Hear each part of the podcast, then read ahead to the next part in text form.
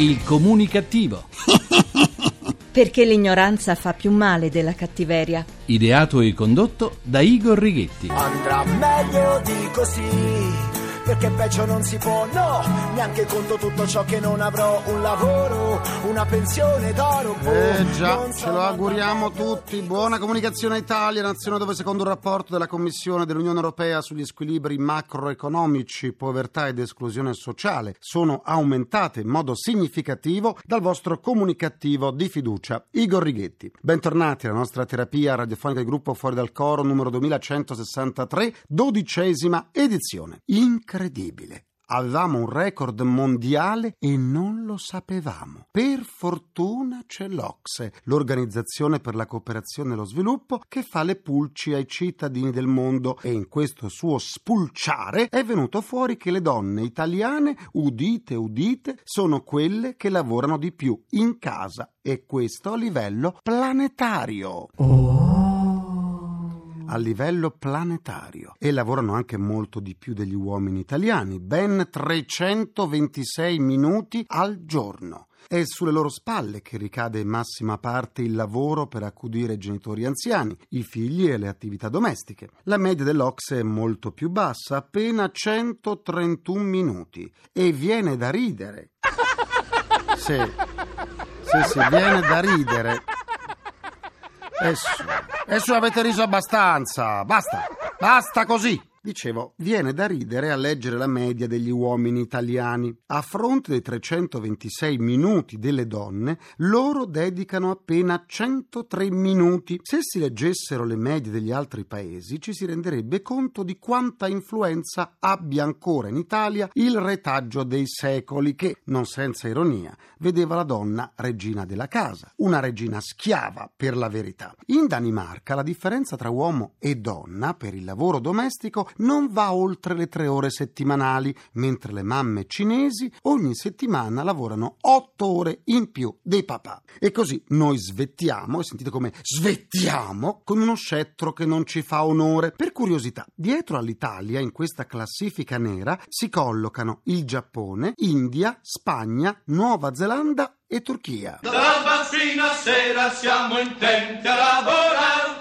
Eh sì, lavorano tanto le donne italiane, non più regine della casa, ma colfa a tempo pieno. E come meravigliarsi se il sondaggio sulla soddisfazione della vita le vede in fondo alla classifica perché non hanno il tempo che vorrebbero da dedicare a se stesse e sono quindi delle insoddisfatte. Ma il dato più preoccupante deve ancora venire. Eh sì, Eccolo, mentre nei paesi OXE la differenza delle ore lavorate tra uomini e donne si è assottigliata, sentite come si è assottigliata, in Italia è aumentata. I dati negativi, insomma, sono sempre più negativi e la crisi economica rischia di aumentare questi dislivelli lavorativi. Oltretutto, anche le opportunità di lavoro e di carriera in Italia sono contro le donne. Anche qui c'è una classifica internazionale che è inutile dirlo, ci vede in coda. Secondo il World Economic Forum, su 136 paesi siamo al 124 posto su 136 paesi per quanto riguarda la parità degli stipendi.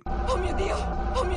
Eh, oh mio Dio, le donne italiane negli ambiti professionali sono ancora relegate in ruoli considerati femminili e quindi minori. Ma una speranza c'è ed è che in Italia avvenga quanto è accaduto negli Stati Uniti dove si è verificata una recessione maschile che ha travolto i colletti blu e le donne ne hanno occupato i posti. Le donne lo sanno com'è che son donne e sanno sia dove, sia come, sia quando lo sanno. Soffermiamoci ora sull'antispreco nelle case. Il Ministero dell'Ambiente ha costituito un pool antispreco, un pool che non deve agire nei confronti degli sprechi di enti, amministrazioni pubbliche e private, industrie e uffici. No, gli sprechi di cui si parla sono quelli domestici. Sprechi che, secondo i calcoli fatti, costano agli italiani quasi 9 miliardi l'anno. Siore e siori e dico 9 miliardi l'anno. Continuiamo così, facciamoci del male.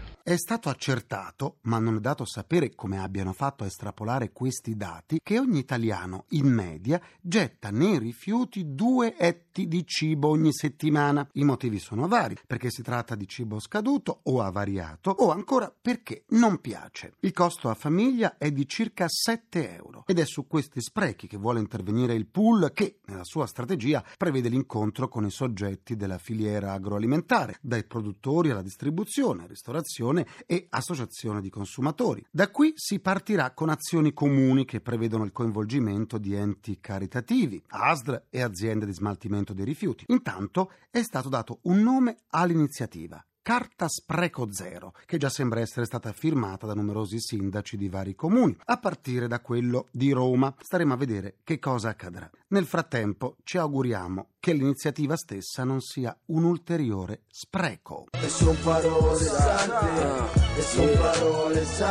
Andiamo avanti con la terapia. Tra una bega e l'altra, tra un chiacchiericcio e l'altro, il Parlamento lavora e promulga leggi attese da tempo, leggi che ci inseriscono a pieno titolo tra i paesi più civili. Dopo anni, con il parere favorevole delle Camere, è stato completato l'iter parlamentare del decreto legislativo che elimina ogni discriminazione tra i figli, abolendo la distinzione tra figli legittimi e figli naturali. Da adesso si può parlare soltanto di figli nati da un matrimonio o all'infuori, ma tutti con gli stessi diritti. Il nuovo decreto prevede anche l'audizione del minore che abbia compiuto 12 anni o anche di età inferiore in tutti i procedimenti giudiziari che lo riguardano. Questo punto del provvedimento era già previsto dalla legge sull'affido condiviso dei figli, ma il nuovo testo governativo lo ha reso più incisivo, disponendo in modo chiaro che il giudice, se non intende procedere all'ascolto del minore, debba motivare le ragioni della sua scelta. Nel nuovo decreto i diritti dei figli nati durante un matrimonio dichiarato nullo è parificato a quello dei nati nell'ambito di un matrimonio valido. Insomma, i figli, purché nati, hanno tutti gli stessi diritti. Ma non soltanto, anche i nonni diventano soggetti di diritto e per la prima volta viene loro riconosciuto il diritto di agire in giudizio per avere rapporti significativi con i propri nipoti. Figli tutti uguali, dunque, e nonni rivalutati nelle loro espressioni affettive ed educative. Parliamo dei nonni, fulcro dell'economia italiana. La crisi economica ha ridotto la capacità di spesa degli italiani che in dieci anni ha avuto un autentico tracollo, passando da una posizione che la vedeva svettare in Europa tra i paesi più spendaccioni a una collocazione in basso, molto in basso, più in basso della Grecia. La paura di dover affrontare tempi bui ha spinto le famiglie al risparmio con la conseguenza che si acquista di meno e si risparmia di più. La riduzione degli acquisti ha però portato al ridimensionamento del popolo delle partite IVA che sta crollando sotto i colpi della crisi. Negli ultimi cinque anni hanno cessato l'attività oltre 400.000 lavoratori autonomi. Da una sua indagine Coldiretti rileva che le difficoltà economiche in Italia aumentano e sono sempre di più coloro che devono chiedere aiuto per arrivare alla fine del mese. Aiuto che viene chiesto in prima istanza ai genitori e successivamente agli amici. Soltanto una piccola parte, pari al 14%, si rivolge a banche o a finanziarie. Il fatto è che l'accesso al credito è irto, e sentite com'è irto di ostacoli, sia per i costi elevati sia per la richiesta di garanzie. È stato calcolato che il 45% delle famiglie riesce a stento ad arrivare alla fine del mese ed ecco provvidenziale arrivare l'aiuto dei nonni più benestanti, dei loro figli e nipoti costituiscono un autentico stato sociale perché tappano i buchi dei loro discendenti. Complice la crisi, dunque, sono i nonni il fondamento della famiglia e pensare che fino a non molto tempo fa erano considerati economicamente marginali in quanto pensionati e quindi fuori dal tradizionale sistema produttivo. Nonni che intervengono ad aiutare economicamente figli e nipoti e che allo stesso tempo permettono ai più giovani di andare a lavorare mentre loro ricoprono il ruolo di babysitter. Quello dei nonni è un impegno a tempo pieno. Sono loro il motore invisibile dell'economia e della vita sociale.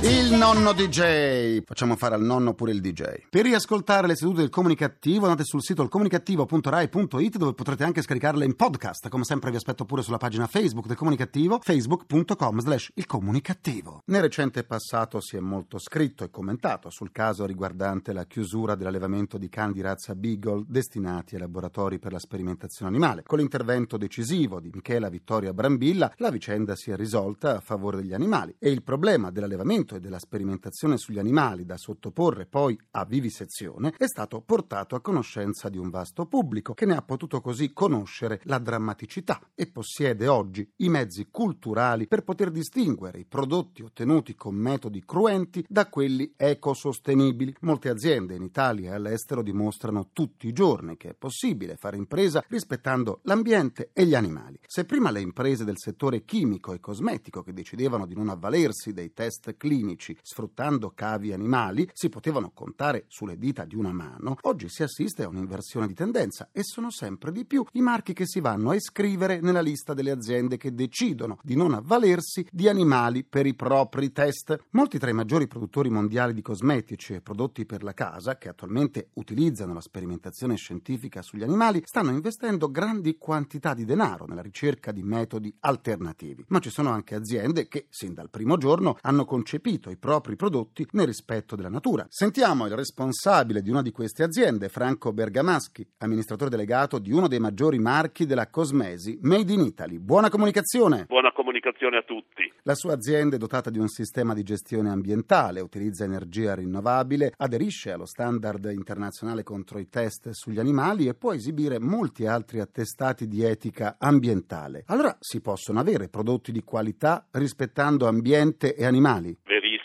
Scienza, etica ed economia possono andare d'accordo. I cosmetici naturali che noi produciamo qui a Lodi sono entrati, pensi, negli ultimi 12 mesi in ben 10 milioni di famiglie italiane. Quindi diciamo che la massima cura che noi poniamo nel profilo etico della nostra azienda non ci ostacola assolutamente nel raggiungimento dei nostri obiettivi economici. Anzi, il consenso che tantissimi, tantissimi italiani ci riservano è sempre più crescente, anche perché la sensibilità all'ambiente, la sensibilità alle grandi tematiche dell'animalismo, del rispetto anche della dignità del lavoro di tutti è sempre più spiccata. Quest'anno ha festeggiato i 35 anni della sua azienda. Quali difficoltà e quali incoraggiamenti durante la sua attività?